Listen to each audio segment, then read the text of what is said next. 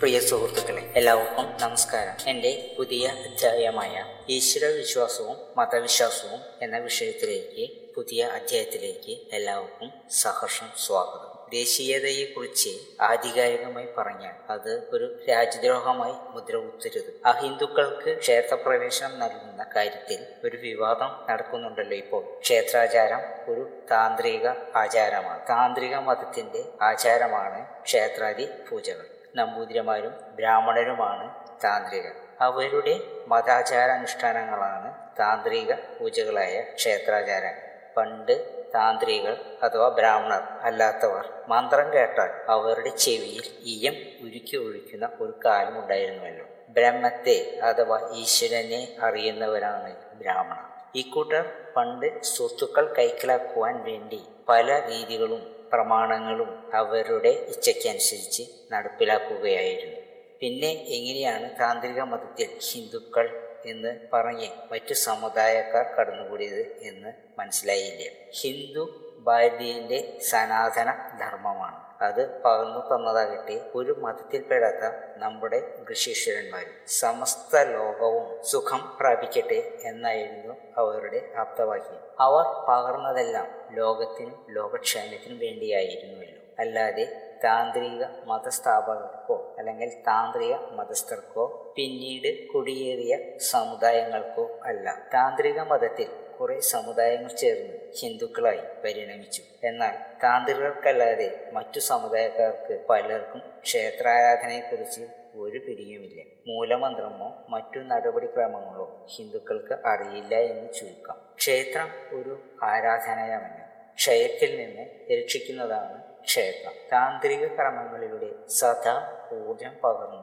ഊർജ സംരക്ഷണ കേന്ദ്രമായി നിലകൊള്ളുന്നതാണ് ഒരു ക്ഷേത്രം. അമ്പലം എന്നാൽ അമ്പ് അതായത് സ്നേഹം നിറഞ്ഞു നിൽക്കുന്ന സ്ഥലം എന്നൊക്കെയാണ്. അതിന്റെ കാലമൊക്കെ ഇന്ന് കുത്തൊഴുക്കിൽ നശിച്ചുപോയി. ഇന്ന് ക്ഷേത്രങ്ങളിൽ ഭഗവത് സപ്താഹമാണ് നടന്നുകൊണ്ടിരിക്കുന്നത്. മതവിശ്വാസവും ഈശ്വരവിശ്വാസവും രണ്ടും രണ്ടാണ്. ഈശ്വരൻ എല്ലാവർക്കും ഒന്നാണ്. അത് എല്ലാവരെയും ഒന്നിപ്പിക്കുന്നവനാണ്. ഈശ്വരൻ സ്നേഹസമ്പന്നനാണ്. അദ്ദേഹം സ്നേഹമാണ് നമ്മളെ ഓരോരുത്തരെയും പഠിപ്പിക്കുന്നത് എന്നാൽ എല്ലാ മതങ്ങൾ അതല്ല. സ്വാർത്ഥ താല്പര്യങ്ങൾ ഓരോന്നിനും ഉണ്ട്. അതുകൊണ്ട് തന്നെ അവ യഥാർത്ഥ ഈശ്വരനിൽ നിന്ന് വിട്ടുനിൽക്കുന്നു മതങ്ങളുടെ കാര്യമാണ് ഈ പറഞ്ഞത്. ജന്മനാൽ ആരും ഒരു മതത്തിലും പെടുന്നവരല്ല. ക്രിസ്ത്യാനികൾക്കും മുസ്ലിമുകൾക്കും ചില ചടങ്ങുകളിൽ കൂടി മാത്രമാണ് ഈ മതത്തിൽ ചേരുവാനായിട്ട് സൗകര്യം ലഭിക്കുന്നത്. ഓരോരുത്തരുടെ മതങ്ങളിലേക്ക് സ്വീകരിക്കണമെങ്കിൽ അവരുടേതായിട്ടുള്ള ചടങ്ങുകൾ തീർച്ചയായും നടത്തേണ്ടത് അത്യാവശ്യമാണ്. അങ്ങനെയാണ്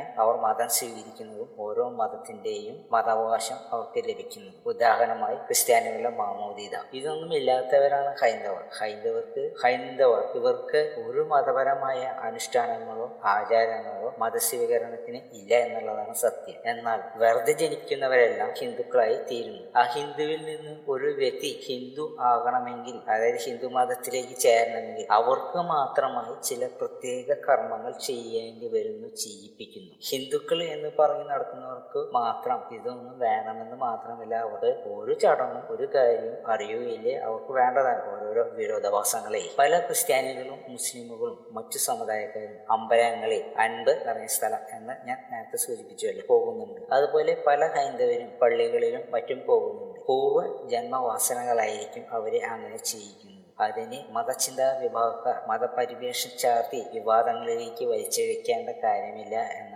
എന്റെ പക്ഷം. പള്ളികൾ ആരാധനാലയങ്ങളാണ്. എന്നാൽ ക്ഷേത്രങ്ങൾ അങ്ങനെയല്ല. ഊർജ സ്രോതസ്സുകളാണെന്ന് ഞാൻ നേരത്തെ സൂചിപ്പിച്ചുവല്ലോ. ഭക്തിയില്ലെങ്കിലും ക്ഷേത്രങ്ങളിൽ വരുന്നവർക്ക് ഊർജം ലഭിക്കുക വഴി ആനന്ദവും സുഖവും ലഭിക്കും. അതിനെക്കുറിച്ചൊന്നും വിസ്താരമായേക്കാൾ ഇവിടെ ഞാൻ വിവരിക്കുന്നില്ല? അതിനെക്കുറിച്ച് അറിയുവാൻ ആഗ്രഹിക്കുന്നവർ Sreedarshanam dot blogspot dot com എന്ന എന്റെ ബ്ലോഗിൽ പോയി ഈശ്വരൻ ഉപവാസം എന്ന ഹെഡിങ് വായിച്ചു കഴിഞ്ഞാൽ കൂടുതൽ കാര്യങ്ങൾ നിങ്ങൾക്ക് മനസ്സിലാക്കുവാനായിട്ട് കഴിയും.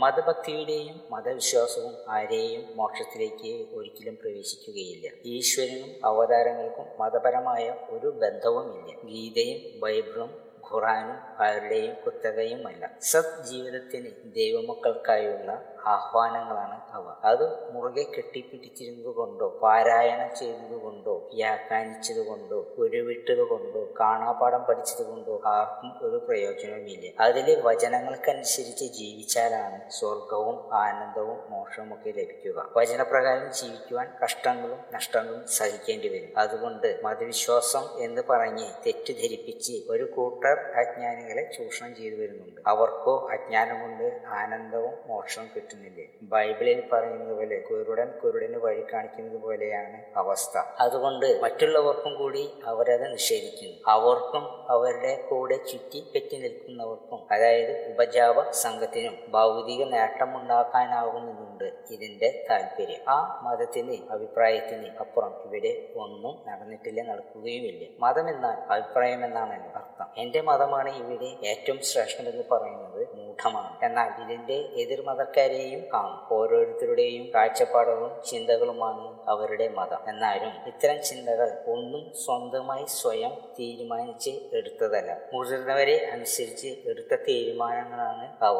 അതും വകതിരിവില്ലാത്ത പ്രായത്തിൽ എടുത്ത തീരുമാനങ്ങളാണ് മതവിശ്വാസവും. ഈശ്വരൻ എല്ലാം ഉൾക്കൊള്ളുന്നതാണല്ലോ. എടുത്ത തീരുമാനം നന്മയും തിന്മയും ഇവിടെയുണ്ട്. ഈശ്വരൻ എല്ലാവരെയും ഒരുപോലെയാണല്ലോ അനുഗ്രഹിക്കുന്നത്. ഓരോരുത്തരുടെയും കർമ്മത്തിനനുസരിച്ചാണ് ദൈവം അനുഗ്രഹങ്ങൾ ചെയ്യുന്നത്. അല്ലാതെ ഓരോരുത്തരുടെയും മതവും മതവിശ്വാസവും മതഭക്തിയും നോക്കിയല്ലെന്ന് മാത്രം. സമുദ്ര ജലത്തിൽ ഉപ്പാണോ അത് ഉപ്പിലാണോ ജലം ലയിച്ചിരിക്കുന്നത് ഈശ്വരനാണോ അതോ നമ്മളാണോ ലയിച്ചിരിക്കുന്നത്? ഭഗവാൻ കൃഷ്ണനോ ഭഗവാൻ ക്രിസ്തുവോ പ്രവാചകൻ നബിയോ ഭഗവാൻ രാമനോ ഭഗവാൻ ബുദ്ധനോ ഭഗവാൻ ശിവനോ ആരും തന്നെ ഒരിക്കലും ഒരു മതവും സ്ഥാപിച്ചിട്ടില്ല. സ്ഥാപിച്ചത് വ്യവസ്ഥാപിത താല്പര്യക്കാർ മാത്രമാണ്. ഇന്നും അത് ഏറ്റുപിടിച്ചുകൊണ്ട് നടക്കുന്നു അത്തരക്കാർ തന്നെ. ഭഗവാന്മാരും പ്രവാചകന്മാരും അവതാരങ്ങളും ഒക്കെ ഇവിടെ ജന്മമെടുത്തിരുന്നത് സത്യവും നീതിയും പുലർന്നു കാണുന്നതിന് വേണ്ടിയായിരുന്നു. എന്നാൽ അനുയായികളിൽ ചില കുബുദ്ധികളാണ് അതിന് മാറ്റം വരുത്തി മതത്തിന്റെയും വിശ്വാസത്തിന്റെയും പേരിൽ ഇവിടെ കലാപത്തിനോ തിരികൊളിച്ചിരിക്കുന്നത് അതിന് ചുക്കാൻ പിടിക്കുന്നതോ കുബുദ്ധികളായ രാഷ്ട്രീയക്കാരും ജനങ്ങൾ ഇത് തിരിച്ചറിയണം. ഈശ്വരന് ജാതിയും മതവും ഇല്ല. പാവപ്പെട്ടവനെന്നോ പണക്കാരനെന്നോ ഇല്ല. എല്ലാവരും ഒരേ ഈശ്വരനിൽ വിശ്വസിക്കുന്നു. ഈശ്വരൻ തന്നെ ഈശ്വരൻ തരുന്ന വായുവും വെള്ളവും വെളിച്ചവും എല്ലാവർക്കും ഉള്ളതാണ്. കൂടാതെ എല്ലാ മതങ്ങളും നമ്മളെ സ്നേഹിക്കുവാനാണ് പരസ്പരം സ്നേഹിക്കുവാനാണ് പഠിപ്പിക്കുന്നത്. പക്ഷേ മതവിശ്വാസം നമ്മളെ ഒരിക്കലും അങ്ങനെ ചെയ്യുന്നില്ല. കലാപങ്ങൾ സൃഷ്ടിച്ചു വിടുവാൻ മാത്രമാണ് മതങ്ങളും മത അധ്യക്ഷന്മാരും ശ്രമിക്കുന്നത് ഘടകവിരുദ്ധമായിട്ടുള്ള രീതികളാണ് ഇവിടെ നാം കാണുന്നത്. സത്യം പറയാൻ പഠിപ്പിക്കുന്ന നമ്മുടെ അവതാരങ്ങളും ഭഗവാന്മാരും പ്രവാചകന്മാരും നമ്മെ സ്നേഹിക്കാൻ തന്നെയാണ് പഠിപ്പിക്കുന്നത്. പക്ഷേ ഒന്നും കൂടി ആവർത്തിച്ചു കൊള്ളട്ടെ അതിന് ഘടകവിരുദ്ധമാണ് മതവിശ്വാസികളും നമ്മുടെ മത മേലധ്യക്ഷന്മാരും നടത്തിക്കൊണ്ടിരിക്കുന്നു. യഥാർത്ഥത്തിൽ അവ ഈശ്വരനിൽ നിന്നുള്ള അകൽച്ച തന്നെയാണ്. ഈശ്വരനിൽ നിന്നുള്ള വിരുദ്ധമായ പ്രവർത്തനങ്ങളാണ് അവർ കാഴ്ചവെച്ച് ജനങ്ങൾ ഇത് മനസ്സിലാക്കും. പിന്നെ നമ്മുടെ ഇല്ലായ്മയും വല്ലായ്മയും ഉള്ളത് ഒരു സത്യം തന്നെയാണ്. ആരാണ് ഇത് സൃഷ്ടിച്ചെടുക്കുന്നത്? നാം തന്നെയാണ് ഇത് സൃഷ്ടിച്ചെടുക്കുന്നത്.